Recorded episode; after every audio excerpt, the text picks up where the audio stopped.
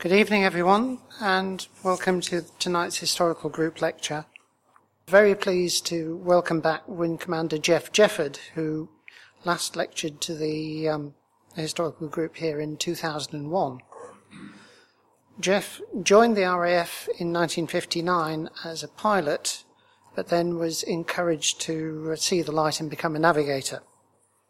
His flying experience included tours on Canberras and Vulcans, and also instructing at RAF Finningley. He then had a number of ground postings and took early retirement in 1991 to read history at London University. You probably know him as an author. He has 3 books to his credit, and he's a very long-term member and contributor to Cross and Cockade, the Society of First War Air Historians. He's also been on the committee of the RAF Historical Society since 1998 and currently edits their journal. Jeff, very pleased to see you again, and we look very much forward to hearing your lecture on pilot training in the Royal Flying Corps and Royal Air Force.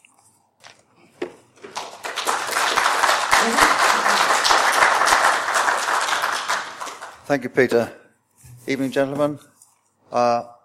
RAF Historical Society, if anybody wants to join, I have some application forms. I'll start with an apology. I lack the discipline to ad-lib this. I wander off on tangents and will be here all night. So I'm going to read this. That's bad news. The good news is it means we won't be here for more than an hour. When I was invited to provide the Society with an account of flying training in World War I, it rang a bell. And after rummaging through my souvenirs, I came up with this. As long ago as January 1917, the then Director of Air Organisation, Sefton Branker, lectured this society on the teaching of flying. And the proceedings were published in the spring edition of your journal. And Branker confessed that he had never actually taught anyone to fly himself, and that he was no expert in the techniques involved, so that a better title would have been Training in Military Aviation, because he intended to discuss the provision of competent, rounded military aviators, not just boys with wings. Now, much of what I have to say reflects what Branker said, although we can sharpen the perspective a little with the benefit of hindsight, and more importantly, a great deal happened in the training game in the 18 months after he delivered his lecture, so we need to consider those developments. I should also provide a couple of caveats. I'm going to confine this presentation to the RFC and RAF, because there isn't time to deal with the comparatively small RNAS.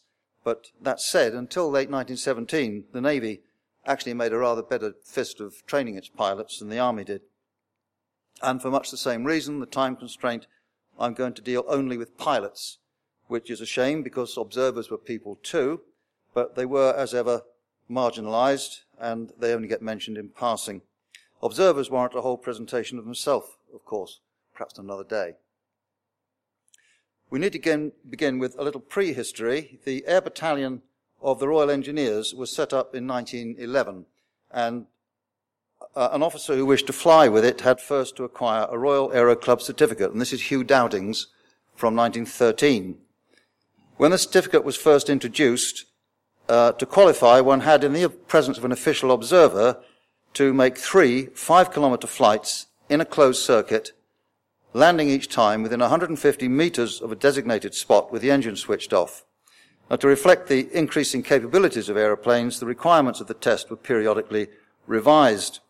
And from February of 1911, a pilot had to make only 2 5-kilometre flights, but they were now to be flown as 5 figures of 8, around 2 posts set not more than 500 metres apart. A third sortie was still required, the object of this one being to attain an altitude of at least 50 metres, and all 3 landings had to be made within 50, not 150 metres, of a nominated point. Now, while there were a number of commercial schools to choose from, those run by Bristol's at Brooklands and Lark Hill did the lion's share of pre-war pilot training, and by August of 1914, Bristol's had trained 309 pilots, 46% of the 664 who had learned to fly at pre-war British schools, many but not all of them being soldiers or sailors. The various flying schools operated a variety of aeroplanes, but statistically you were most likely to learn to fly on a Bristol Boxkite, whoever you flew with, and regardless of the type of aeroplane, acquiring your ticket would have set you back £75, which, applying the increase in RPI since then, would be about £6,500 today. So that was quite a serious undertaking. And once you had your ticket, you applied to be attached to the air battalion, and once you were in, you could reclaim the £75 that you had invested to get your Aero Club ticket and pay back the loan from Mum. Subsequently stationed at either Lark Hill or South Farnborough, you were then supposed to undergo a course of instruction in military aviation in those branches of aviation which are of special value for military purposes. That, at least, is what Jack Seeley, the then Under-Secretary of State for War, announced to the House in October 1911. But this was very early days, so it was more of a declaration of intent than an attempt to summarize a syllabus. The first aviation course actually got underway in April 1912, and it was still going on when British military aviation was upgraded from battalion to corps status with the creation of the Royal Flying Corps in May of 1912. Part of the new establishment was the Central Flying School, which soon began to impose some structure on training. The first aviation course actually got underway in April. The first CFS course ran from August to December of 1912, and it began with 19 officers and several more joined later. Folk who already had a ticket were simply checked out by doing a few straights and circuits. Those who lacked a certificate did the same with an instructor until they went solo and eventually acquired their tickets. Geoffrey Salmond was a student on number 2 course, and there was a case in point. This is the Royal Aero Club file card registering that he qualified for certificate number 421 on a Farman at the CFS on the 13th of February 1913. Once they had their tickets, everyone was turned loose to do a number of 20 to 30-minute local flights before being allowed off on cross countries. There was a good deal of practical experience in the workshops, about 50 hours of formal classroom time, and, of course, examinations. To begin with, the school was short of aeroplanes, mostly Farmans and BEs, and feeling its way, but a formal syllabus covering the theory of flight, map reading, strength of materials, military and naval history, practical work on Gnome and Renault engines, and the rigging and repair of airframes had been defined and published in time for number 4 course, which began in September of 1913. At the same time, the school had also spelled out the tests that were to be passed. Now, while it was relatively easy to state the standards that had to be demonstrated in the context of academic and technical studies, it was less easy to be specific in terms of practical aviation. Indeed, there was relatively little in the way of formal instruction because no one really knew enough about flying to go teaching anyone else. It was largely a question of flying as often as you could and learning from your own mistakes, so the requirements had to be, pretty broad brush. At the same time that the school had spelled out the tests that we passed, you had to have logged an adequate number of flying hours. Now, how vague is that? During which you had to demonstrate that you had a reasonable chance of pulling off a forced landing in the quite likely event of engine failure by gliding down deadstick from at least 1,000 feet. You had to have demonstrated that you had a reasonable chance of not getting lost by venturing at least 40 miles away and finding your way back home, and you had to have flown a reasonably hot ship, one that would do better than 55 miles per hour. So, to recap, in the pre-war RFC, a pilot would need to get his Aero Club ticket, typically on a commercial Bristol Boxkite at Lark Hill or Brooklands. Having cleared that hurdle, he could apply for a transfer to the RFC, at which point he could get his £75 back. He would then be attached to the CFS to undergo an academic course while flying a variety of aeroplanes, notably trainers like Farman's and the more capable BE-2. And towards the end of the 4-month course, he would be issued with his flying certificate. Now, I showed you Geoffrey Salmond's Aero Club card, which was dated the 13th of February. This is his RFC flying certificate, which is dated the 6th of March, just 3 weeks later, and 5 weeks before the course actually ended on the 16th of April. So we can represent the pre-war training sequence like this. Within days of war having been declared, a reserve aeroplane squadron was set up at Farnborough, and in November this became number 1 when the War Office took over the civil aerodrome at Brooklands to become number 2. Meanwhile, another military flying school had been set up at Netheravon in September, and in January 1915 this moved to Shoreham to become number 3 reserve school, and so it went on. These reserve aeroplane squadrons, RASs, were all intended to function as elementary flying schools. In addition to practical flying to Aero Club Certificate Standard, they were also to provide all of the associated theoretical and technical ground instruction. The significance of the certificate, incidentally, reflected the fact that the Royal Aero Club was the only body empowered to license a British pilot, military as well as civilian. Now, having completed his elementary course at an RAS, a trainee pilot was intended to proceed to the CFS. Some continued to do so, but the numbers involved soon exceeded Upavon's capacity, and in January of 1915 it was decided that service squadrons that had just yet to cross the Channel would have to take up the slack. In effect, these potentially operational units were to act as advanced flying training schools. At the time, this innovation involved just numbers 1, 7 and 8 squadrons. The others were already in France. It was anticipated that trainees would spend up to 2 months flying ideally one type of aircraft rather than gaining experience on a variety of different aeroplanes, which had been the favoured practice in the past. They never really achieved that. By this means, the number of pilots on the strength of a service squadron increased progressively until it was perhaps 50% above establishment.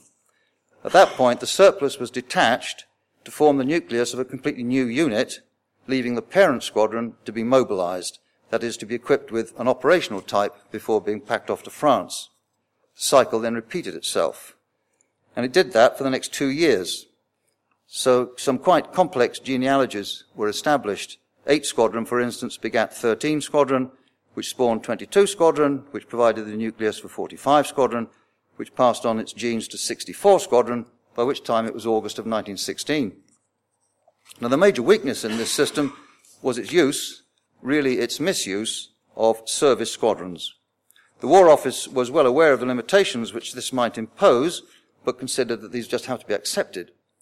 The main drawback, and one which had certainly been foreseen, was that imposing a major flying training commitment on units which were supposed to be preparing for active service might well overload them.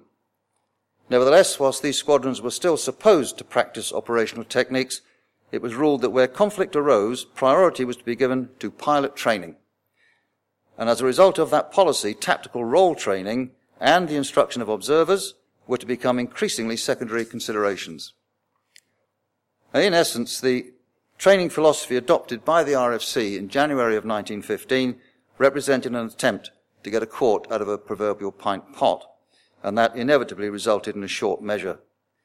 Now, while this approach did serve to sustain a flow of new pilots, it became increasingly difficult to maintain a satisfactory balance between quantity and quality. The problem grew worse as the war progressed, because the introduction of increasingly sophisticated aeroplanes, equipment and techniques meant the amount that a new pilot needed to assimilate grew inexorably. But they weren't being taught much of this new stuff. They were obliged to play catch-up when they eventually arrived in France, and the width of the gap between what they actually knew and what they needed to know gradually increased with the passage of time, much to the frustration of their COs in France. The next significant change was the establishment during 1915 at Denham of the first of eventually 4 RFC cadet battalions to undertake the basic military training of direct entrant potential officers and the commissioning of RFC, NCOs and other ranks. In short, the idea was to turn one of these into one of these. And meanwhile, we need to take a bit of a detour, because faced with the influx of increasingly inadequate pilots, folk in France had begun to take matters into their own hands. And although it was eventually forthcoming after the event, without first obtaining formal War Office sanction, Captain Thomas Hubbard, a graduate of that first CFS course back in 1912, had set up, largely on his own initiative, a flying school at Le Crotoy, flying Longhorns and Caudrons. This school operated throughout much of 1915, providing remedial training for pilots who were considered to need it, and permitting about 50 observers and a handful of air mechanics to gain their Aero Club certificates before being sent home to complete their training as new military pilots. It's not always possible to have an officially recognised examiner on hand, but the Aero Club was content to accept an affidavit signed by the CO, and this one certified that Second Lieutenant Sholto Douglas, then an observer with 2 Squadron, had passed the tests on the 2nd of June 1915. The club would be notified of this, whereupon it would provide its formal endorsement by registering the qualification on the same date. This is Douglas's Aero Club registration card, recording that he had indeed qualified for certificate number 1301, with effect from the 2nd of June 1915. Things would begin, but only begin to improve during 1916 as the system continued to evolve and expand. Towards the end of the year, the cadet battalions were redesignated as wings, and as early as January, by which time there were 18 reserve aeroplane squadrons, the aeroplane was dropped from their titles so they became simply reserve squadrons. And while they all continued to undertake elementary training, some of them also began to provide the advanced phase, or instruction in higher aviation, as it was known at the time. A more substantial innovation was the establishment of RFC schools of instruction at Reading and Oxford. From early 1916, these began to make a significant contribution by providing a comprehensive, ground-based foundation course in aviation technology. The syllabus covered aerodynamic theory, the construction and rigging of airframes, aero engines, wireless telegraphy, that's to say Morse, the machine gun, and much else. Nevertheless, HQRFC continued to complain about the capabilities of pilots being sent to France, and to tackle this problem, Lieutenant Colonel John Salmond was recalled from France to take charge of home-based training. Jack Salmond assumed command, now as a brigadier, of 6th Brigade on the 9th of March, and he soon began to get a grip. Within a fortnight, he had issued a clear statement of what was required to qualify as a pilot. From March 1916, a pilot had to have flown solo for a minimum of 15 hours. He had to have flown a service as distinct from a training aeroplane satisfactorily, which meant, in effect, he had managed to get a BE-2C up and down again without breaking it. He had to have made a cross-country flight of at least 60 miles, making 2 landings at RFC-supervised aerodromes en route, and he had to have climbed to 6,000 feet, stayed there for at least 15 minutes, before descending to land, engine off, touching down within a circle of 50-yard diameter. Yards now, not meters. And he had to have landed twice in the dark with the assistance of flares, although that requirement could be waived if delays would have been incurred by waiting for suitable conditions. Now, with hindsight, it's plain that this remarkably short list defined no more than a minimum standard. But it should be appreciated, however, that at the time it was considered to represent, and here I quote, a raising of the standard of the graduation test. Clearly, quantity was still taking priority over quality, and this was heavily underlined by the fact that the graduation standard still omitted any reference to tactical or operational skills. There's no mention here of combat manoeuvring, indeed of manoeuvring of any kind. Similarly, formation flying, cloud flying, practical experience of bombing, gunnery, photography, WT work were all considered to be non-essential. Pilots were encouraged to indulge in such activities if time permitted. Unfortunately, it seldom did. In short, if the trainee pilot of early 1916 could get an aeroplane off the ground, keep it in the air, and then land again with or without the engine on, he's ready for active service. At much the same time as the graduation standard was being raised, 3 qualification certificates were introduced, these being additional to the Aero Club certificate. Certificate A was a written examination on the theory of flight, RFC organisation, artillery cooperation procedures, and so on. The papers were set by Commandant CFS. The exams were held under local arrangements at the headquarters of each training wing on Tuesdays. Certificate B involved tests of practical skills, aero engines, rigging, Morse, machine guns firing, and the like. These were held at CFS on Tuesdays and at Reading and Oxford on Saturdays. And Certificate C were the flying tests, that 15-hour solo and so on, conducted in accordance with instructions issued locally by wing commanders. In effect, Certificate C simply involved progressive completion of those flying exercises, Certificates A and B had to be gained in that order, but the flying tests could be done at any time. Now, once he'd collected ticks in all three boxes, the new pilot was awarded his brevet, his flying certificate, by the CFS, although by mid-1916 the flying certificate had morphed into the very similar graduation certificate. The War Office was notified that he'd qualified, and shortly afterwards he would be gazetted as a flying officer, which at the time was an employment grade, not a rank. And once he'd been gazetted, and not before, he was entitled to wear his flying badge.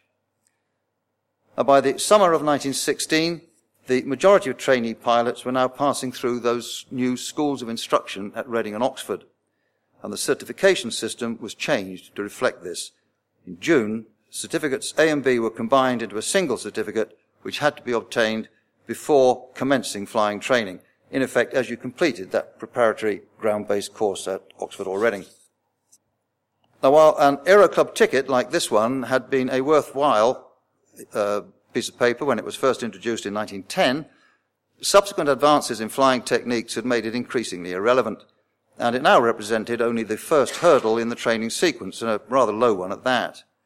In fact, it was actually becoming counterproductive, because it required about 3/4 of an hour to complete the test, and all other flying was often suspended while one was being undertaken. To cut down on what was now being described as a lamentable waste of time, it was suggested that while retaining the requirement to fly the course twice, the 5 figures of 8 could be reduced to just 2. When that was put to the Aero Club Committee, it promptly acceded to that request. And that had been the thin end of a wedge, and since the RFC had long been adjudicating the test on its behalf, the Aero Club, still the sole official licensing authority, was on the point of relinquishing its jurisdiction over military pilots in any case. Now, recognizing that the RFC's graduation certificate reflected a far higher standard of competence than its own, the Royal Aero Club agreed to issue its ticket to any pilot who could produce evidence to show that it had been certified by the military. Now, at this stage, I think we need to stand back a little in order to see 1916 in perspective. Now, while Salmond's graduation standards and qualification certificates clearly indicated that there was a new hand on the tiller, it would take time for his new approach to percolate down through the system and for the necessary resources to be provided. So improvements were incremental rather than instant. And this can best be illustrated by a case study. This is Eric Lubbock. He went to France in 1914 as a lorry driver with the ASC, Service Corps. Commissioned in the field in 1915, he soon transferred to the RFC to fly as an observer, and having spent 5 months with 5 Squadron picking up an MC in the process, he was posted home to become a pilot. He began his new career in January of 1916 with number 3 Reserve Squadron at Shoreham, where he went solo after 2 hours, 15 minutes on Longhorns. Having put in some more time on Shorthorns to complete the elementary course, he was posted to Gosport to embark on his training in higher aviation on Avros and BEs with 22 Squadron. When 22 Squadron began to mobilize, the still only part-trained Lubbock was passed on to its successor, 45 Squadron, and moving with it to Sedgeford. He passed his A and B certificates in May after a resit in Morse, so that just left Certificate C ticking the practical flying boxes. He needed 15 hours solo. Eric had logged 28. A long cross-country exercise. He'd done that on the 27th of April. He had to have landed twice in the dark. Eric had done that 3 times. And he needed time on a relatively high-performance aeroplane. Eric had by now flown the RAF-powered BE-2C, as distinct from the Renault, and the BE-12, both of which were classed as service types. So Headquarters 7th Wing told CFS, who issued its graduation certificate from the 22nd of May 1916. Now we come to the interesting bit. Although Eric was not formally notified that he'd been graded as a flying officer until the 30th of June, he was locally authorized to put up his wings on the 6th. If you look closely, you can see that the flying badge has actually been painted on in the right-hand picture, one of a series that was taken when he was presented with his MC as an observer. And that's an early example of what we would call photoshopping, and it was not unusual. Now we come to the really interesting bit. Lubbock was now a fully qualified pilot, which meant that he was automatically regarded as being competent to instruct others On the day that he put up his badge, he was made acting OCB flight, assigned 6 students, and before the day was out, he had sent one of them solo. And if that appears to be a case of the blind leading the blind, that would be because it's exactly what it was. But despite Salmond's new broom, this was par for the course in 1916. Albert Ball was another example. He gained his wings at Upavon on the 22nd of January, but before being posted out to 13 Squadron in France, he spent 3 weeks with 22 Squadron at Gosport as an instructor. What did he know? Lubbock sent 4 more pupils off by themselves before his luck ran out after 10 days, when his next guy flew his first solo circuit successfully, but lost control on his second and crashed after a 2-turn spin. And so it went on. The accident rate was pretty horrendous. Those who gained their wings were posted to squadrons that were starting to mobilize or sent directly to France as replacements. Some of the latter may still have had no more than 30 hours under their belts before being committed to flying on operations. Those who were lucky enough to stay behind as instructors may not have been able to teach very much, but they were able to fly a lot and thus gain invaluable, first-hand experience and thus confidence. Lubbock had actually logged more than 220 hours before he eventually went to France when 45 Squadron was mobilized for active service at the end of 1916. And once the squadron began flying on ops, the COO, Major Willie Reed, decided that 3 of his pilots were so incompetent that he was obliged to have them posted away. He was saying in effect that of 17 pilots that he took to France, for whose training he had been personally responsible for overseeing, 18% were not fit for purpose. That was a pretty shocking confession to have to make, but it was not unusual. Many pilots took a while to get the hang of it on first arriving in France, and these are all incidents involving pilots of No. 45 Squadron in 1917, but they were not alone. So was there any good news in 1916? Yes.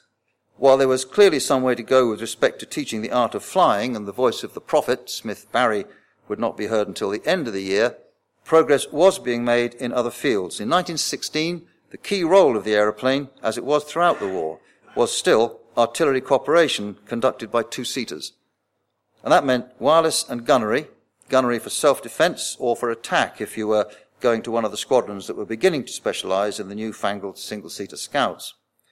And this was where Salmond's influence began to make a real difference. When he took over, responsibility for practical WT training was largely in the hands of the COs of the reserve squadrons. But many of these folk were back in the UK as majors, having earned their spurs as part of the first cohort of pilots to go to France in 1914. Wireless did not become a basic tool of the aviator's trade until the summer of 1915, and a lot of the COs of training units had little awareness of its significance because they'd come home from France before wireless made any impact.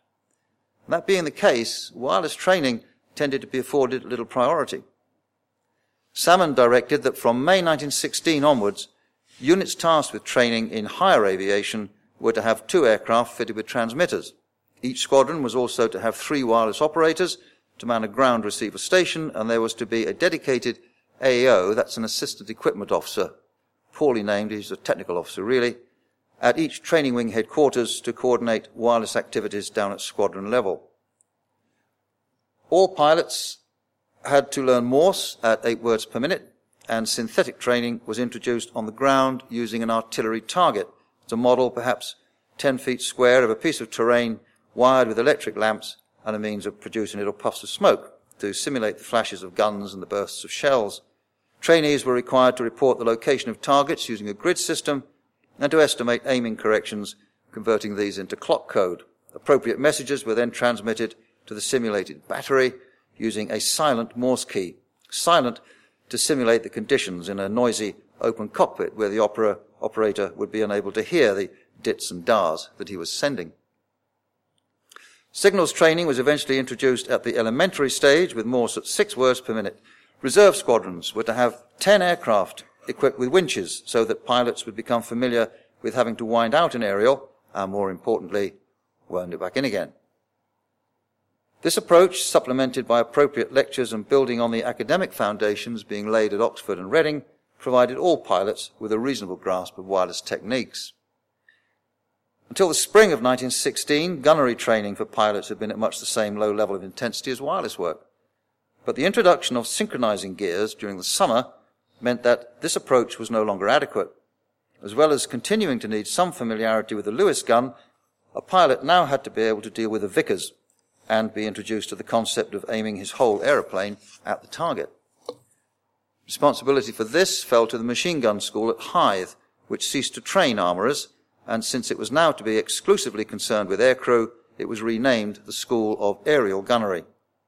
Observers were sent to Hythe for their courses, but the instruction of pilots was conducted remotely. Each advanced training squadron was provided with an NCO instructor, and each wing had a Hythe-trained pilot to act as the wing gunnery officer. Once the War Office had delegated control of the School of Aerial Gunnery to Headquarters Training Brigade, Salmond was able to implement a progressive system similar to that that had already applied to wireless training. Theoretical and practical work on machine guns was introduced as early as the cadet wing stage, and that foundation was then reinforced at the schools of instruction and built on during elementary flying training. Each advanced training squadron was now required to maintain a 2-2 firing range. Clay pigeon shooting and machine gun practice on ground ranges was also introduced. That's a wiring diagram for a ground target, an artillery target. And the Hythe gun camera began to be issued as they became available. Further tuition was provided by employing pilots with recent combat experience as visiting lecturers. And to reflect all of these developments, a new syllabus laying down the level of expertise that pupils had to be able to demonstrate in the fields of bombing, photography, signals, and so on, was published in November of 1916, and in December the practical flying tests were revised.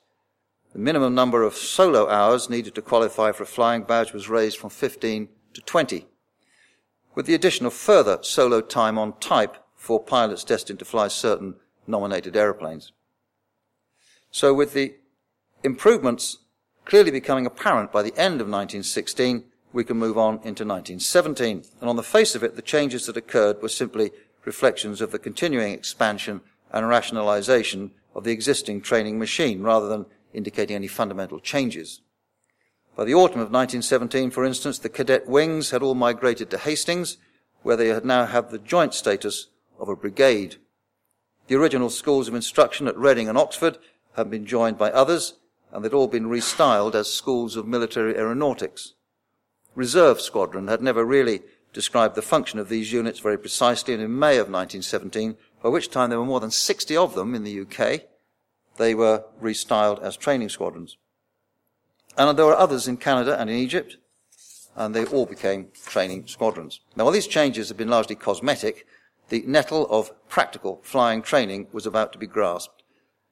Now, as we've seen, while some of those who had to teach the steadily expanding syllabus may have been, or like Lubbock, gradually became relatively experienced pilots, few of them could be regarded as skilled instructors. As Robert Smith Barry put it, the flying instructors of 1916 were those pilots who were resting, those who were preparing to go overseas, and those who had shown themselves to be useless for anything else. The first two classes had other interests paramount, the third had no interest at all.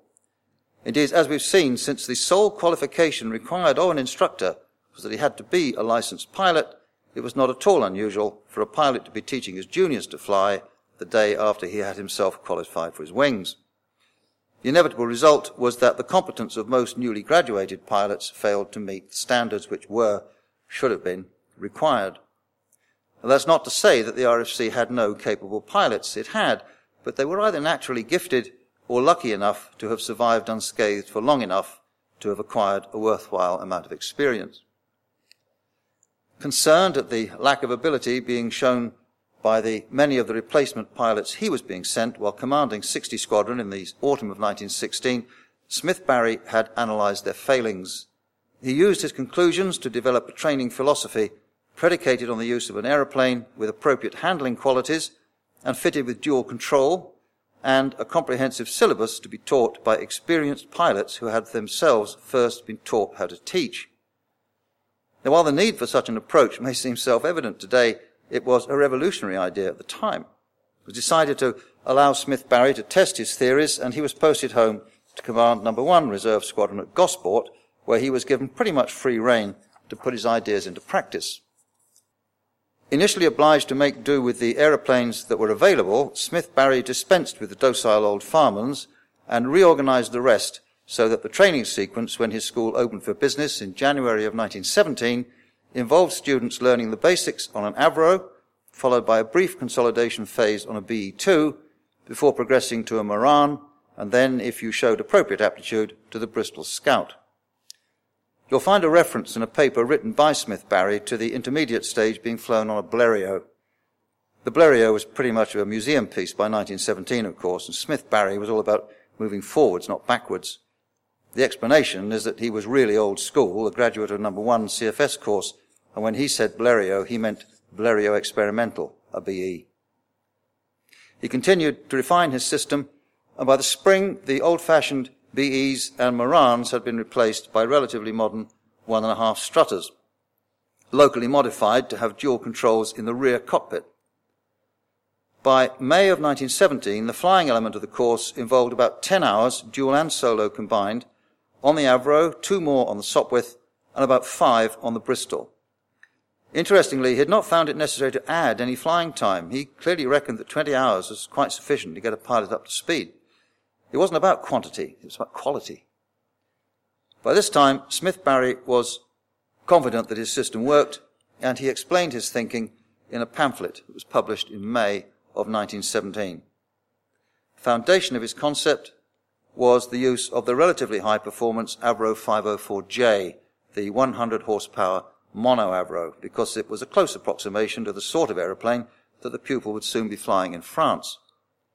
That 100 horsepower meant that pupils had from the outset to learn to cope with the gyroscopic effect of the large rotating mass of the engine and propeller, so that they would anticipate and correct any tendency to swing on takeoff or drop a wing. The narrow undercarriage was another comparatively demanding characteristic of the Avro. The basis of the course involved dual and solo flying on the Avro, and that in itself was an innovation, perhaps the key to his philosophy. In the past, once a pilot had gone solo, he was more or less left to his own devices to practice his mistakes. Under Smith Barry's regime, he would fly with his instructor relatively frequently, so that his mistakes could be detected and corrected, and he could be shown more sophisticated tricks of the trade, like formation flying and the full range of aerobatic manoeuvres. Not least among these was spin recovery, although there were exceptions to the rule, of course. In 1916, the spin was still regarded with considerable trepidation by many pilots, and the general attitude was that the best method of spin recovery was not to get into one. That tended to foster a better safe than sorry approach to flying, and that was absolute anathema to Smith Barry. He firmly believed that a pilot had to be the master of his machine, not frightened of it. He expected, indeed demanded, that his pupils should fly to the corners of the envelope. They were actually encouraged to throw their aeroplanes about so that they would get into unusual positions, because, having been taught the effects of the controls and had them demonstrated, they should be able to recover the situation. If they were hesitant to do this, they were likely to be chopped. And that was yet another innovation. Under the traditional system, you were pretty much allowed to continue flying unless or until you killed yourself. After all, with so little flying being dual, there was no real way to assess a pilot's level of competence. Under the rules of Smith Barry's game, if you didn't come up to scratch, and that specifically included that willingness to fly with some abandon, you could be suspended. In fact, during the first 4 months of his experiment, Smith Barry had found it necessary to chop 45% of the pupils he was sent from schools where they had previously flown Farmans, and 5% of those from schools that had been offering training in higher aviation. By May, he was advising that it would be wise to anticipate an overall washout rate of at least 50%, and he stressed that it was essential to play hardball. Persevering with no hopers was unfair to the squadrons in France and clearly did no favours to the individual.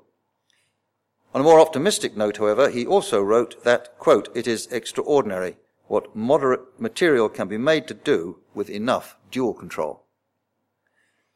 A few moments ago I said that a pupil would fly with his instructor quite frequently, and the operative word there was his. Under the new scheme, it was envisaged that there would be a high degree of continuity, permitting progress to be monitored. And there was more. Traditional practice was for the instructor to fly the aeroplane, typically a Farman, with the pupil clinging on as best he could and trying to get a feel for the controls by ghosting the instructor on extensions to the control horn. In Smith Barry's Avros, the student sat in the driver's seat, that is the rear cockpit, while the instructor flew in the front seat. That way the student would not, as he put it, have to, quote, experience an embarrassing change of seat either just before his first solo or at any other time. Unfortunately, that meant that while he did have duplicated controls, the instructor in the front passenger seat of a 1916 model Avro had no instruments. But Smith Barry believed, and here I quote him again, that a flyer who couldn't do without instruments would have less to teach than to learn. And that was an interesting observation, as it clearly advocates the importance of flying by the seat of your pants. That's probably no bad thing at the time, and for the next 15 years or so, while flying in cloud was very much the exception rather than the rule. When we did eventually start to indulge in cloud flying seriously, in the early 1930s, of course, we found that the instruments were essential, because your arse will lie to you. It's not your arse, it's your ears, really. That aside, there was one more major innovation. That's the technical one. And to begin with, apart from hand signals, the only way that an instructor could communicate was by throttling the engine and stalling the aeroplane so that he could shout. Hardly ideal, and the answer to that was the Gosport tube. One other thing, if a pupil crashed his aeroplane, that was deemed to be the flight commander's responsibility, which was a thought-provoking idea. He didn't necessarily have to carry the can, of course, but he would probably need to answer some searching questions. Technical failures aside, he'd need to be able to show that when one of his charges broke an aeroplane, it was through a misjudgment or a degree of incompetence considered to be acceptable for his stage of training. What would be less easy to explain away would be ignorance, why hadn't he been taught about the problem, or a fundamental lack of ability, why hadn't he been chopped? Smith Barry's philosophy could not prevent crashes, of course, and they continued to occur in training for the rest of the war. Indeed, fatalities in training exceeded those in combat. This is only a snapshot for 1 month, but it clearly shows that in June of 1918, for instance, 93 of the 173 airmen who died, that's 54%, did so while flying with the training squadrons. And I suspect that only 4 of the 10 who died in the Middle East were lost in action. Nevertheless, while it was always excessive, the accident rate did begin to moderate during 1918. This graph shows the numbers of UK-based fatalities, not crashes, deaths, in training during the last 12 months of the war, and it's apparent that a corner was turned in the summer of 1918, and that will have been largely a result of the RAF's wholesale adoption of Smith Barry's methods. But it's not really about numbers of accidents, because you can reduce the numbers by flying less. 0 if you don't fly at all. This graph uses much the same raw data, but it shows UK-based fatalities in training per 10,000 hours during the last year of the war. It looks a bit random, but if you superimpose a trend on it, it looks like this. So things really were beginning to improve. Incidentally, if you tried to plot today's accident rate on that, it would barely show. The traditional training system was still grinding on, with pupils often passing through 3 units, which, apart from the inappropriate involvement of a quasi-operational squadron, was in itself inefficient compared to Smith Barry's all-through approach. As early as February of 1917, the War Office had begun to consider restructuring the pilot training organisation to make it an all-through system. And in July, impressed by the demonstrable success of what would become known as the Gosport system, Salmond directed that 7 new flying training units should be set up on a trial basis. These new schools, which would be known as training depot stations, needed to be provided with competent staffs. So having shown that his methods worked, Smith Barry's next task was to produce the necessary instructors. In August of 1917, therefore, his number 1 training squadron absorbed the other 2 training units at Gosport, and their combined resources were used to create the School of Special Flying. This is the initial establishment, dated the 24th of August 1917. It provided a total of 51 officers and 487 NCOs and other ranks. The school was organised as a headquarters and 6 flights, 5 of which trained instructors, while the 6th acted as a control group, and for a while at least it continued to train ab initio students. On the 14th of September 1917, Gosport was visited by the GOC, now Major General Salmond, the training brigade having expanded to become a division by this time. Salmond saw a batch of ab initio students, albeit mostly ex-observers, whose skill and confidence was clearly way ahead of that being exhibited in the traditional schools, and he asked for a report on their progress. And it can be summarised like this. The important things to note are the averages in red down the bottom.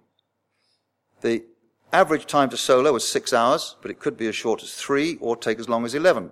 Persevere. Secondly, they were now getting more total time on the Avro, an average of 28 hours, and more than 40% of that was being flown dual. That is to say, actually being taught something. Finally, as the right-hand column indicates, they had all successfully flown, while still at Gosport, a variety of current combat aeroplanes. But Gosport was now turning its attention to training instructors, and this is the first iteration of the school syllabus, although I don't think that it changed much. It looks a bit short, but this is not for ab initio instructors. These students were experienced pilots who were quite capable of flying competently, although most of them were doing it instinctively without necessarily understanding what they were doing. The function of the course was to bridge that gap, to link cause and effect, so that the next generation would be taught this from the outset. In short, the aim was to teach the method to qualified pilots, to create what we might call QFIs, and terms like patter began to come into the lexicon. There was a degree of resistance at first from experienced combat veterans who thought they already knew it all, but after a fortnight at Gosport, they learned that they hadn't known the half of it and were completely converted to the new faith. The gospel, according to Smith Barry, as originally spelled out in his May 1917 pamphlet, was republished verbatim in October as the 11-page General Methods of Teaching Scout Pilots. And armed with this, his apostles were sent out into the world to preach the word at the training units that were gradually being reconstructed to fit the new mould. The first of these new units were created by moving 3 individually numbered training squadrons to a 4th location, where they were lost their identities, to create a new series of training depot stations. The first of them was formed in July of 1917 from number 4 training squadron at Northolt, number 26 at Turnhouse and 39 at Montrose, all 3 of which were posted to Stamford to create number 1 training depot station. Numbers 2 and 3 TDSs followed in August, and by the end of the year there were 7 of them, and the quality of the output was a considerable improvement on what had gone before. And while the new-style training depot stations were being set up, the bulk of the training system was still operating to the old rules, with a typical pilot passing through 2 training squadrons before being posted to a pre-mobilization service squadron to gain their wings. At some stage, they'd be flying with one of these service squadrons when it was issued with its operational type and sent to France. Following the pattern that had evolved at Gosport, where the trial batch of ab initio students had finished up flying combat aeroplanes, the new TDSs were going to be all through schools, permitting the ill-suited service squadrons to be taken out of the loop. Inevitably, the system was also expected to expand, and during the next 6 months of 1917, it was projected that a notional requirement for 1,532 aeroplanes of all types was going to increase to 2,289. This is just trainers. Before that target was reached, however, the system was rationalised, and in November of 1917 it was announced that most of the motley collection of aeroplanes being used as trainers were to be progressively withdrawn to standardise on the Avro 504K, although, as this edict says, operational types would still be required for the later stages. In view of the success attending the early TDSs, it was decided to restructure the entire training machine, and in pretty short order. So between April and August of 1918, all of the remaining training squadrons were combined to form new TDSs, a total of 72 of them by the time of the armistice, of which 5 were in Egypt and 2 in France. The bulk of this transformation took place in July-August, and at that time, nearly but not quite, all of the pre-mobilization service squadrons were disbanded, in many cases simply by absorbing their resources into one of the new TDSs. From then on, each TDS provided a 2-phase course and specialised in a specific role. So a student would undergo elementary and basic training on DH-6s or increasingly Avro 504s before completing the course on whatever type the school operated, Camels, SE5As, DH9s, Bristol Fighters, RE8s or whatever. Scampton is a typical example. This is how it looked in 1918 when it was number 34 TDS, having been formed in July by combining the resources of the three units that were already there, numbers 11 and 60 training squadrons and the potentially operational but pre-mobilization 81 squadron. Notionally, at least, 34 TDS could accommodate 839 personnel, 180 of whom were students who were serviced by 54 household women. It trained single-seat fighter pilots, and as such, it was internally organized on a three-squadron basis and equipped with 36 Avros and 36 Dolphins. And when a new squadron was required under the new scheme, it would be formed by taking an element from each of four separate TDSs and posting them to one of the newly designated mobilization stations, Upper Hayford, Kenley, Witten, all of which were completely divorced from the training system. There they would become the headquarters and A, B and C flights of the new squadron. Technical personnel would be drafted in, brand new aeroplanes provided, and after an 8-week workup, the squadron would go to France. The first of these new units was number 155 Squadron, which formed at Chingford on the 14th of September 1918. These units were to be allowed a 2-month workup, so deployment was scheduled for the 21st of November. Peace broke out on the 11th, so number 155 Squadron never went to France.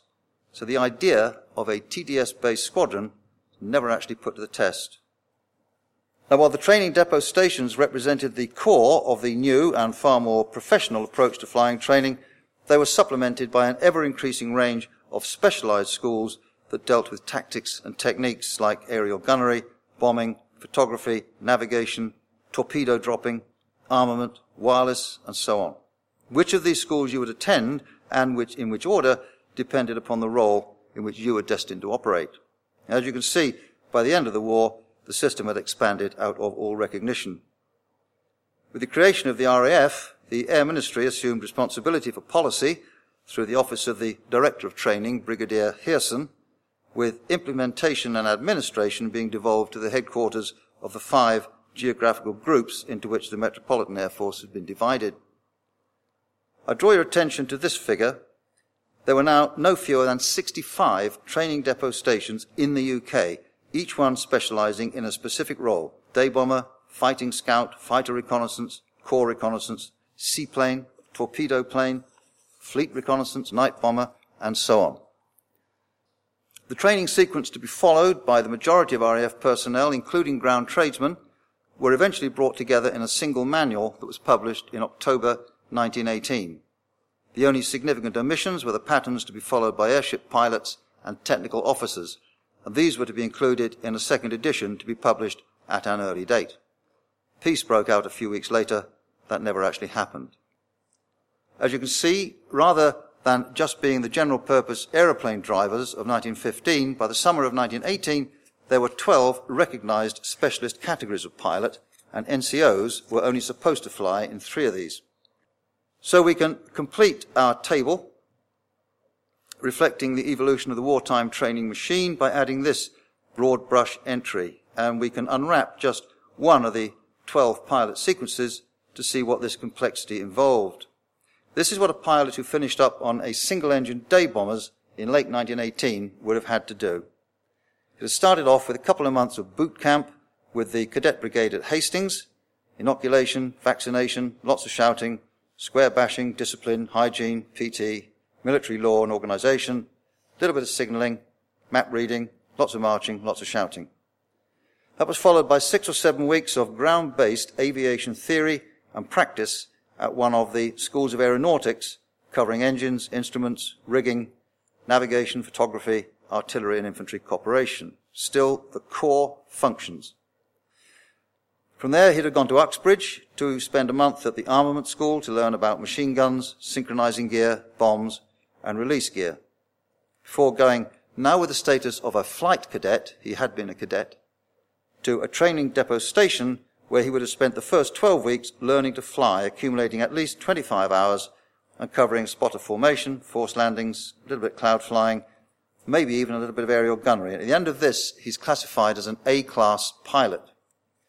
The second phase, another 2 months, would have been spent on the DH-4 or DH-9, doing more practical, tactical stuff, cross countries, reconnaissance, bombing, photography, air-to-ground gunnery, flying with a passenger, and so on. Now, that would have included at least another 10 hours, and at the end he would have been rated as a B-class pilot and commissioned, now a second lieutenant.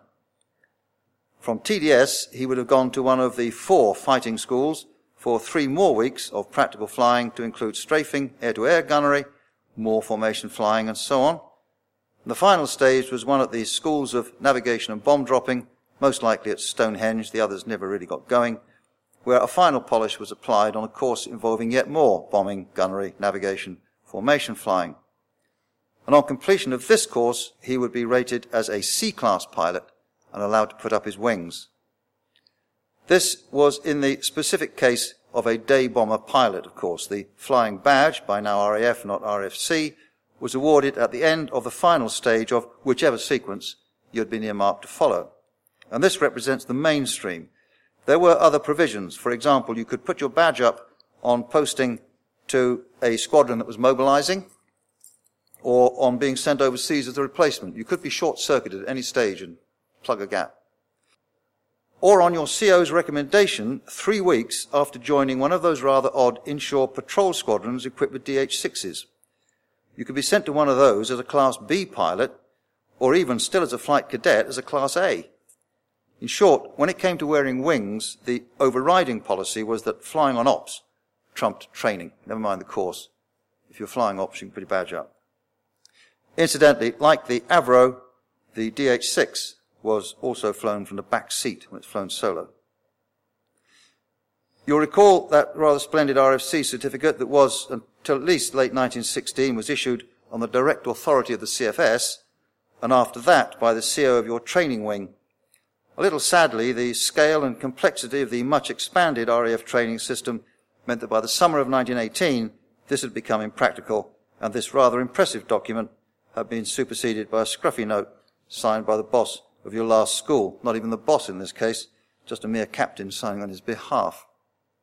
Assuming no diversions or periods spent on hold and not allowing for any leave, the training of our bomber pilot would have taken about 11 months, during which he should have spent something like 60 hours in the air, and he may have been able to log a few more before eventually being sent to France.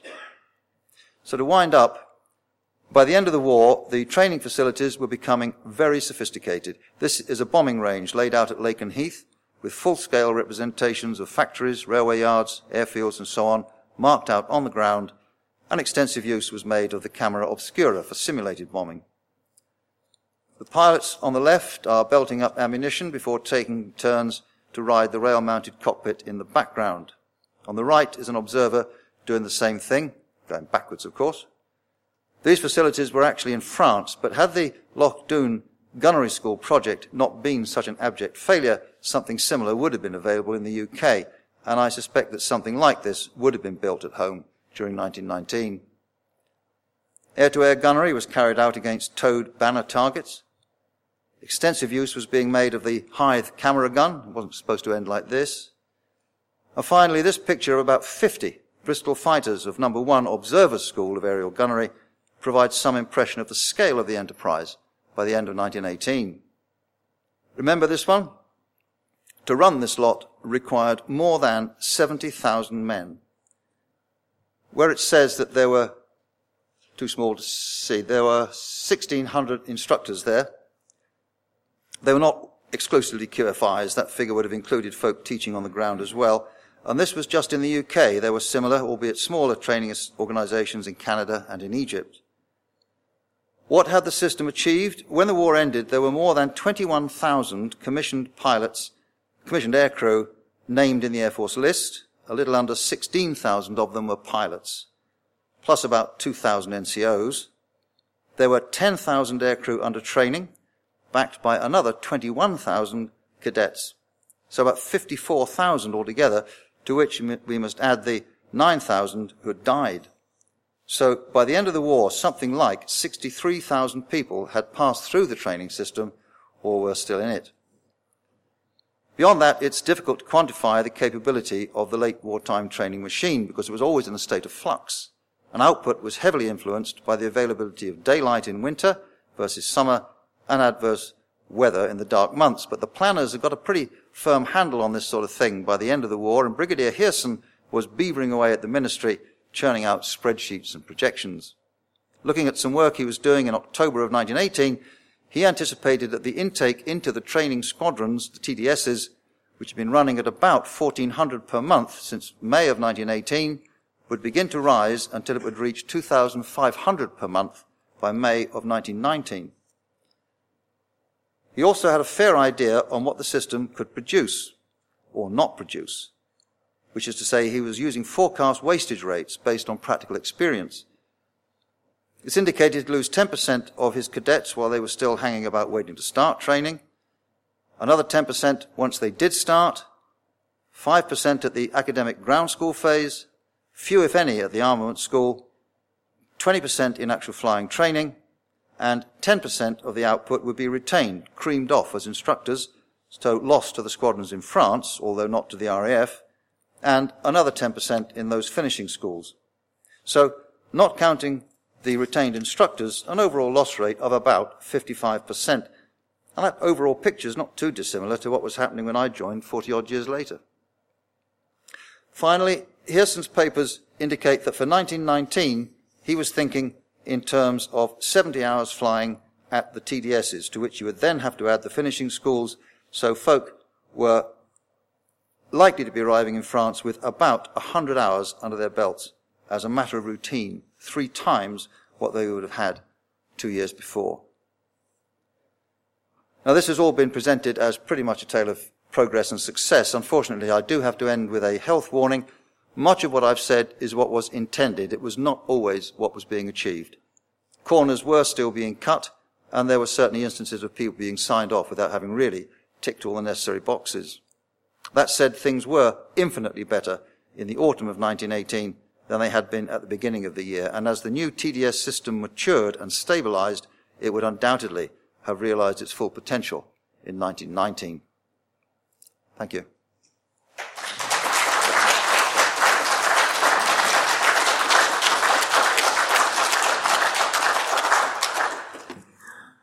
Gosh, thank you very much, Jeff. I hadn't realised how complicated the system had actually been.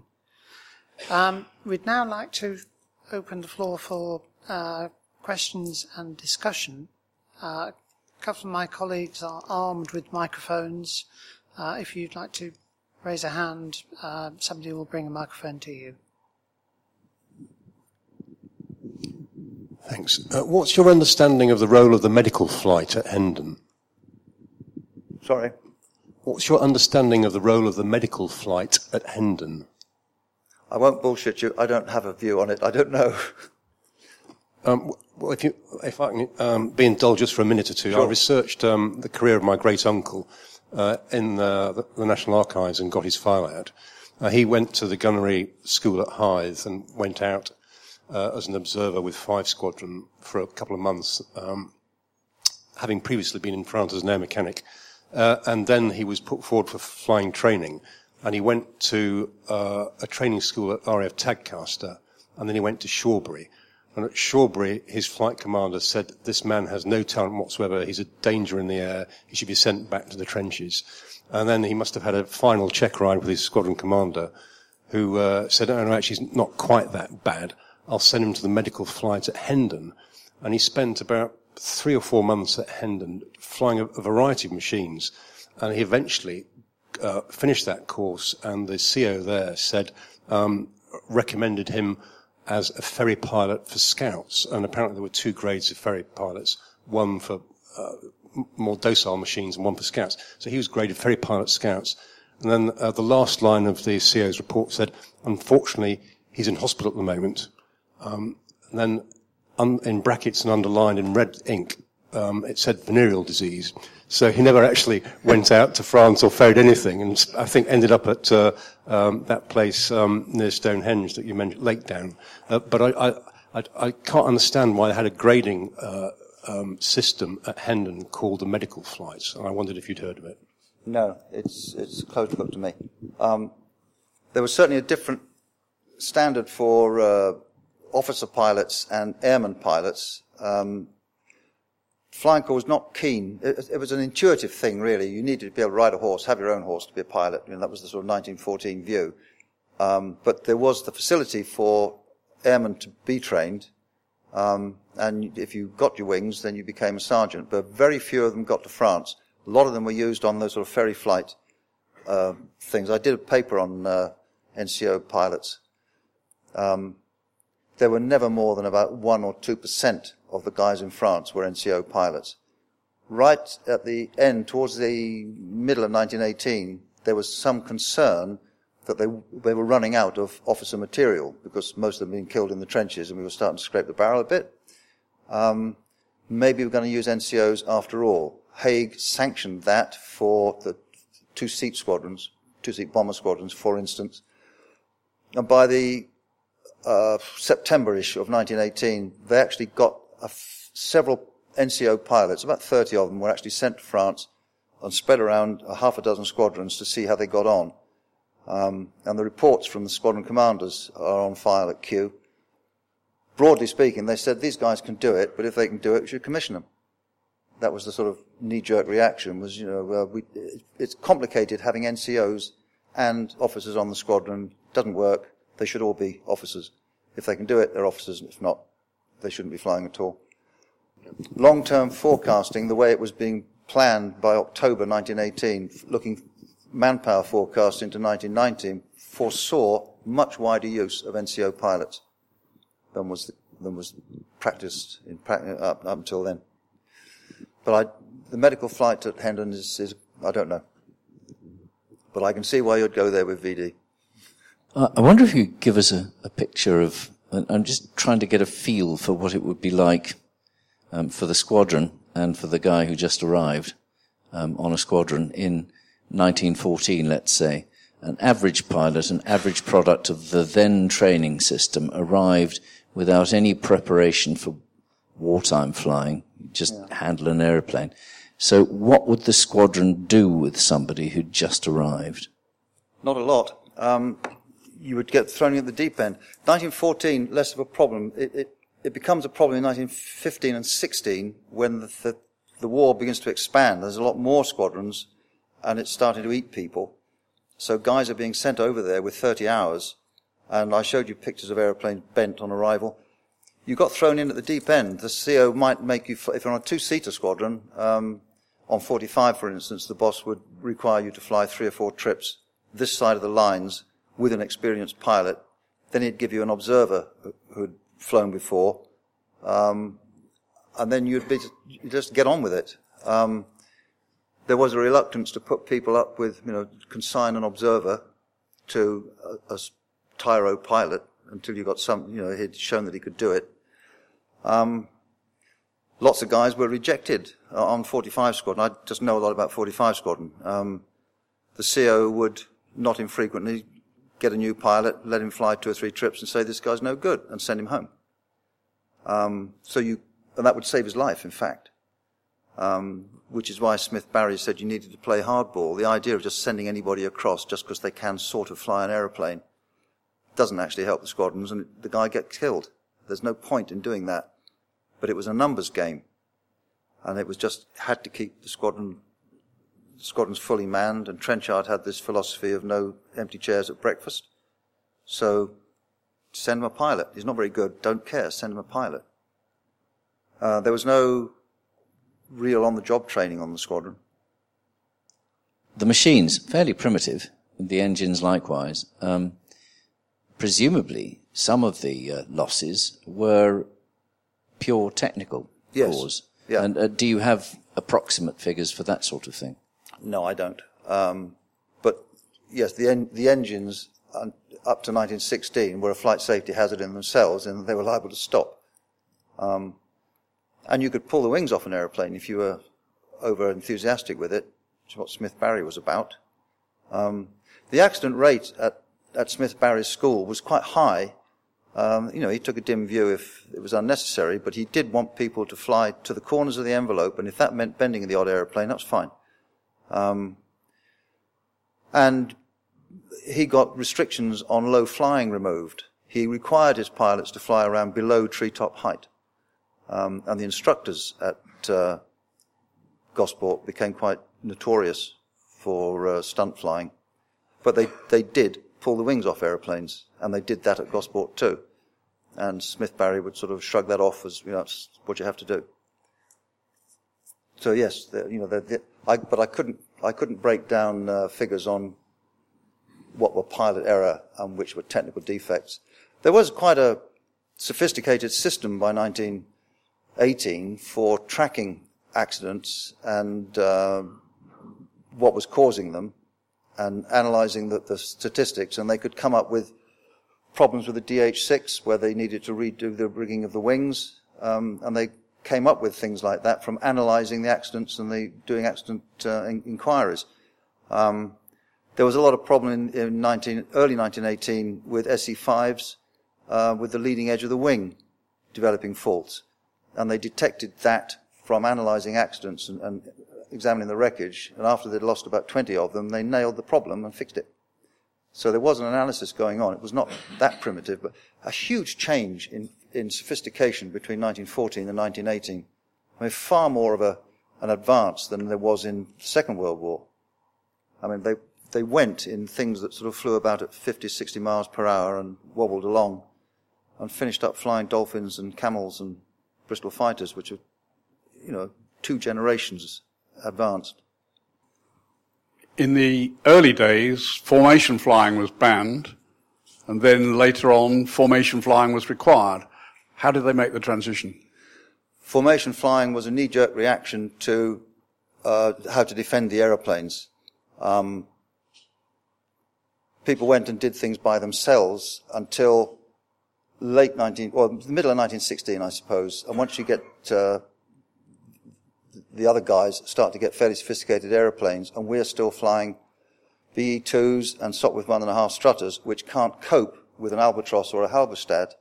The only thing you could do was fly in formation in the hopes that that would give you collective fire to defend the formation.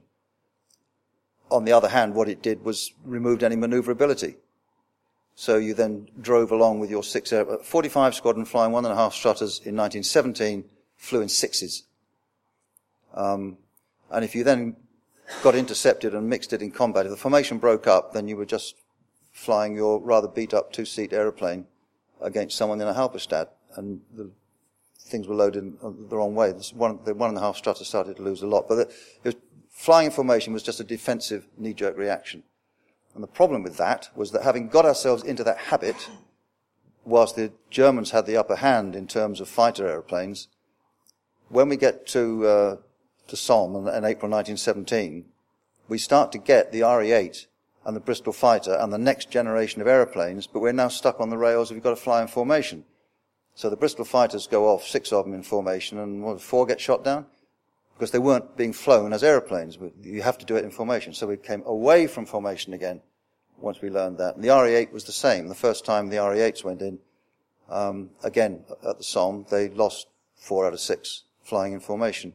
I think those are the figures. So we had to relearn. You don't need to be in formation if you've got an aeroplane that can actually cope by itself. Jeff, do we know much about the German system of training at that stage? Yes, a bit. What I know about the German system of training is this, which is an air intelligence report produced in September of 1918. You went to something like a cadet wing called a Fortschule, which is similar to the Oxford Reading thing, where you did a ground-based 12-week course on rigging, engines, Morse, all that stuff. And then there was a 3-stage flying training course. You went to a Militärflugschule, which was a military flying school, which oddly enough was run under civilian contract. Management got the 3-phase system. You could do the first two phases at one of these civilian contract schools. You could do all three phases at a military school. If you went to one of the civilian ones, if they could get you through the second phase, the management got 8,000 marks. That's £400, that's 1918 pounds, and remember it was 75 quid to get your Aero Club ticket. So it's £400 if you could get a guy through the second stage of training, and that's how the schools made their money. The third phase of the training, you had to go to one of the military schools. Other guys did the whole thing at all three phases at the military schools. The first exam was pretty much like the Aero Club ticket. It was 10 figures of 8 with spot landings with a dead engine. The second phase was 10 landings from 1,600 feet. It's 500 metres. They've all been converted into feet for the British report. So 10 landings from 1,600 feet, 5 landings from 3,250 feet, 3 engine failures. You flew around at 1,600 feet, 500 metres, and then a guy on the ground fired a rocket, at which point you had to shop the engine and then get down where you could. 3 of those. 2 30-minute flights at 6,500 feet in a 2-seater with ballast in the back, and 1 one-hour flight with ballast in the back. Get that lot done, that's your second phase. If you were not already at a military school, now you had to go to one to do the third exam, which was 5 landings from 2,600 feet, 5 landings from 3,250 feet, plus some more combinations of height and landings, 2 60-mile cross-countries with ballast in the back, a 155-mile cross-country with an observer, a flight to 11,700 feet with an observer, a little bit of simulated combat with another sort of aeroplane, and some live air firing. The total of that flying phase was about 3.5 months in good weather. In 1916, the edict had been not to go to the front until you'd done at least 6 months of flying. By 1918, we're down to 3.5. The report doesn't give us any indication of hours, but that sort of activity must have been of the order of 50 hours. Once you'd passed all those tests, you then went to an artillery cooperation squadron to fly a C-type, a 2-seat, an RE8. And you would fly 25 or 30 sorties, and then you got your wings. In the German Air Force, you earned your wings in combat. Once you'd got your wings, you could stay put and do the artillery cooperation thing, or you could go to a bombing school or a fighter school if you've got the aptitude and become a fighter pilot or go on to bombers.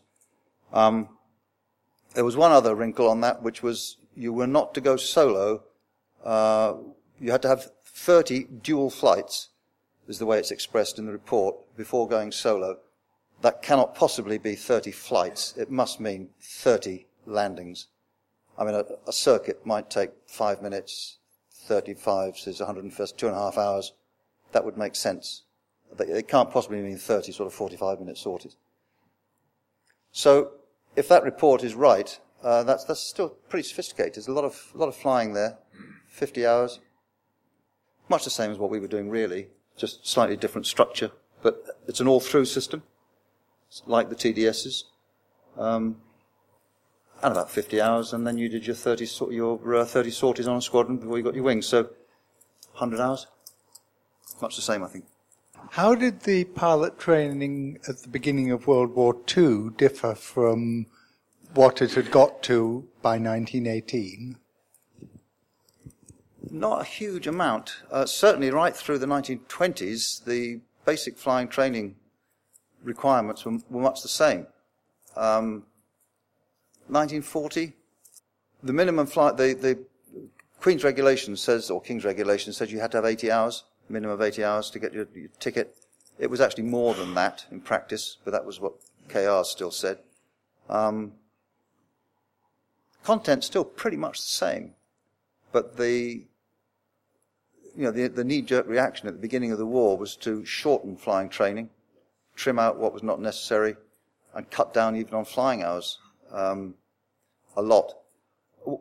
You get a lot of statements about, people in the Battle of Britain, I'd only got 10 hours. They mean 10 hours on Spitfires, not I've only got 10 hours, which the way it's sometimes presented on the telly on programs. But having trimmed it back to the bone, the accident rate went up. correspondingly.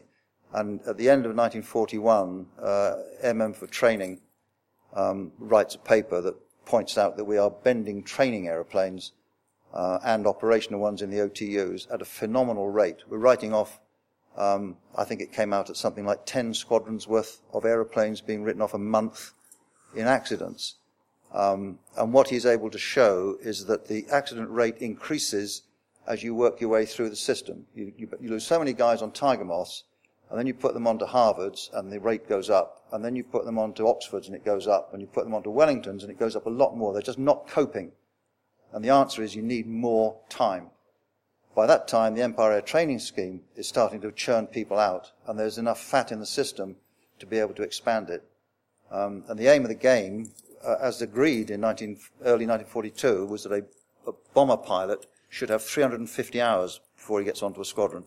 By the end of the war, they'd achieved that. But at the time, it was more like 250, and it just wasn't enough. Guys bent Wellingtons because they just couldn't cope yet. And that's much the same as 1917. It's putting guys in. It's the quantity versus quality thing, and whenever that happens, quantity always wins, because you've got to have people on the squadrons doing it. You just can't sit and wait when there's a war to be fought, so you put people in who are not really competent. I wonder if you could comment on the training for flying the seaplanes, and where was it done? Where was it done? Yes. Calshot, for one, that's for sure. The RNAS did that, of course, and I did make passing reference at the beginning to say the Navy were rather better at this than the Army was in the early days, largely because the Navy weren't in combat to the same extent that the Flying Corps was, and losing people. So they didn't have to keep replacing them as fast as possible, and therefore cut back on the training. So they had a lot more time, and guys did basic flying trainings at a place like Eastchurch. Then they would go to Cranwell to do more advanced training. And then if you were destined to go to maritime aeroplanes, then you would probably go to Calshot and learn to fly seaplanes. And you got more hours, and some quite exciting sort of flying too. I mean, by 1918, we'd got aircraft carriers and things. So guys were being twanged off gun turrets and ditching. Or, by the end of the war, we were flying off the Argus and the Furious. So quite sophisticated naval flying. When in 1918, of course, it was all absorbed into the RAF and they became TDSs. What had been the Naval Flying School at Cranwell became Number Umpty Ump TDS and was absorbed into the overall RAF system. I don't think I can add any more to that. It was slightly different, and you got more of it. You got more hours in the Navy than you did in the Army prior to the RAF. Is it true that horsemen and sailors made, or people who had handled yachts and people who had ridden horses often made good pilots in the early days? I don't think so. In the Cross and Cockade journal about 10 or 15 years ago, we published a contemporary specification for that was produced by the medical profession as to what you needed to select a good pilot, and it certainly went for things like, got to play rugby, and sail a boat and ride a horse, but I don't think there's anything in that at all. Trying to project or forecast what will make a good pilot is something that's tested the Air Force for the last century. I had to go to Hornchurch and do peculiar aptitude tests to see whether I would make a pilot. And it said I would, and I didn't. So it's a bit of a black art. We get better at it all the time, but you always have a failure rate in flying training because whatever system you used, some guys just don't perform according to whatever the aptitude tests thought they would do. One of them was you were given a board with square pegs in with a red and a blue top and a bottom, and you had to take each one out and put it back in through 180 degrees against the clock, and then they say stop, and they say how many you're done. And the guy next to me just picked his whole board up and just turned it round. I should think he'd make a pilot because he's devious. Yeah. I'd just like to make a comment about the situation today, and I do mean today, that under some new pilot training regimes, particularly in places like China, there are pilots being trained to fly airliners who have never driven anything mechanical. Yeah. I can recall when I was at pilot school, we had Nigerians who, I mean, the most complicated thing they'd dealt with is a bicycle. We had Sudanese. I was at Turnhill flying piston provost, and it was a 120-hour course. The Sudanese Air Force had bought some piston provosts, and this was their first aeroplanes, and they sent half a dozen guys across to learn to fly. And they were around when I was being trained, and they would get to 120 hours, and they still hadn't done this, and they hadn't done that bit, and they hadn't done that bit, and they would ring up the Sudanese embassy and say, this guy's either could be chopped, or we can give him some more hours. Do you want to pay for that? And the Sudanese embassy would say, yeah, give him another 100 hours. And the guys were taking 250 hours to do a 120-hour course. Because, you know, the mechanical and the sophistication of things for a guy with no background in that was quite difficult to adjust to. And I suppose that was much the same as a guy in 1914 who was used to a horse, and they said, go fly an aeroplane. Odd thing to do, really. We understand aeroplanes, but, you know, in 1914 you didn't really, did you? And you wouldn't do in Nigeria or the Sudan in the 1950s. Could I now ask Kit Mitchell to propose a vote of thanks, please? Thank you for giving us an absolutely wonderful lecture. I think the RAF is recognised widely for the quality of its training today, and it was really great to see how this evolved in the beginning. Also horrifying to see the poor training that pilots were expected to go to war with in the early days, and again in World War II. And the inevitable losses of life as a result of that, both through accident and enemy action. It's really been tremendous to see how a system developed from a very primitive beginning to something that was really pretty good at the end. And also to have your really super side comments that only a pilot who'd been through this could be able to make. Thank you so much for coming to talk to us tonight and giving us such a good evening. And can I ask you to join me in thanking Jeff?